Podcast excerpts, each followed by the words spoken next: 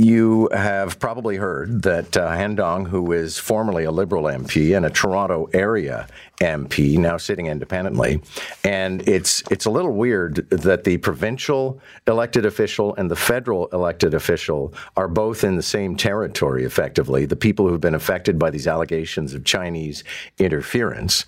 Uh, they're both, you know, um, Shelley Carroll was on with us last Thursday and saying, you know, my MP, my MPP are both now independent because they've been booted out of caucus or they've resigned from caucus over this Chinese scandal. Here's Han Dong in the House when he announced his resignation. The allegations made against me are as false as the ones made against you. To my constituents, I will continue to work on your behalf as your member of parliament. To my staff, I thank you I know the days ahead will be difficult, but I will be there to support you as we continue to serve the people of Valley North. To my family, and in particular, my parents who brought us here to Canada. To my wife, Sophie, and my kids, I love you. I thank you for all the support and love you give me. The truth will protect us. Our honor and our family will get through this together. Sorry about that. Thank you, Speaker. Now, it is important before we get a legal analysis here that we lay out all the elements of what's going on here. The allegation is that Han Dong was on the phone with the consul general at the Chinese consul in Toronto, and that he effectively told him, keep the two Michaels captive in China because to release them now would benefit the conservatives. Now, you know, politically that barely adds up to it. It's it's it, it, why why would it work to the advantage of the conservatives if they got set free? Justin Trudeau and company could take a victory lap uh, when they brought them home, and so they did when they did bring them home. Um, there are also allegations or allegations, assertions that the two words in the language he was speaking at the time are extraordinarily similar, and one says "set them free," the other one says "keep them in China." Um, but here's the thing at least two people in CSIS are said to have told uh, Global News that this had happened, and Global News went with the story. There are assertions again. I'm choosing my words carefully, first of all, because there's a lawyer standing by, but second of all, because I need to lawyer myself. There are assertions that the two leakers went first to the Globe and Mail, and the Globe and Mail looked at it and said, no, thanks, um, we're not going to run with this. But uh, Global did.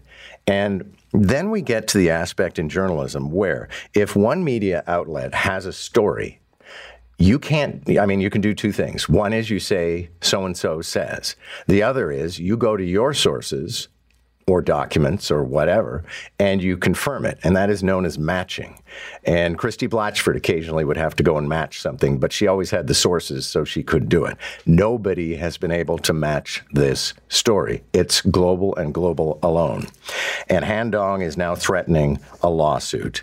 So, that brings us to the lawyer, not representing Han Dong necessarily, but here to provide us with perspective, Toronto lawyer Gavin Tighe. Nice to have you. Good morning, Gavin.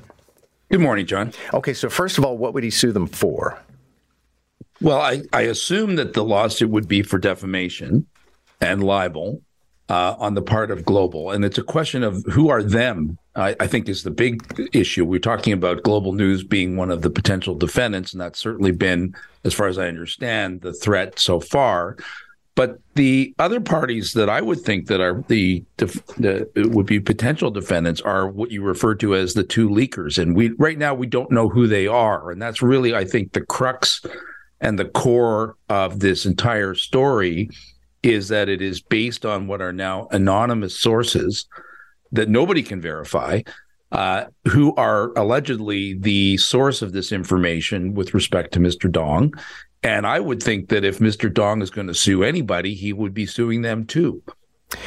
So, what would be the threshold of proof against Global? Because Global could just argue, the reporter could just say, Well, I believed my sources. I double sourced it. I did my journalistic job here. I believe them because they're spies in the Secret Service and they told me this. Um, so, you know, how difficult is it to press a case like this? I actually think that it's it's not difficult at all. And one of the things about libel law is that it's quite the the threshold for the plaintiff is actually quite low, and then the onus reverses and it's on the media outlet to defend it. But let's just stop there for a second. You mentioned something about the Secret Service, uh, and that's exactly right. One of the you know the operative things about secret agents is they're secret. So what we have here apparently is we have two, uh, at least at least maybe two. I don't know who, who the sources are exactly but they are not very secret. They're they're despite having oaths or whatever that they are bound by. They have decided, you know what, we know best. We're going to go to the media with this. Um, and the basis for not revealing their names in the in the media that I understand is that they they say, well, we're not revealing their names because they could be prosecuted uh, for breaching their oaths and, in fact, a crime if their names were to be revealed. In other words, we've got two. The basis for not revealing who the source is is that they're criminals, uh, and that if they were revealed, it would be they would be facing prosecution. I don't know that that's a valid reason uh, for a journalist to stand behind that, and that's going to be, in my view, if this does go to litigation, that'll be the core issue: is who are the sources? Is a can a court order global to reveal what those sources are? Is there a basis? a lawful basis to not reveal them. And once you get to that issue, that really is, in my view, the nub of this entire lawsuit. Was it responsible journalism on the part of Global to rely on these anonymous sources without any other verification to, uh, you know, make this type of an allegation? And when we get into that issue, responsible journalism is loaded words because it is a defense for media sources to say, look, we complied with all of the rules of journalism. We were responsible in, in our reporting, and therefore we're we're immune from suit. It's a defense that they can raise to a libel suit. But you know that really raises a whole series of issues as to whether or not that was something you can bring forward, bearing in mind that I don't know that you can get much more serious of an allegation against somebody, particularly someone sitting in parliament, than you're a traitor. Uh, you know, they used to shoot people for treason uh, it's a pretty serious allegation to say that you are working for a foreign power against the government of Canada. That, that's a pretty serious allegation, and you yeah. have, better have some pretty serious proof to back it up. Gavin, thank you so much. Thank you, John. That's Toronto lawyer and News Talk 1010 contributor Gavin Tighe.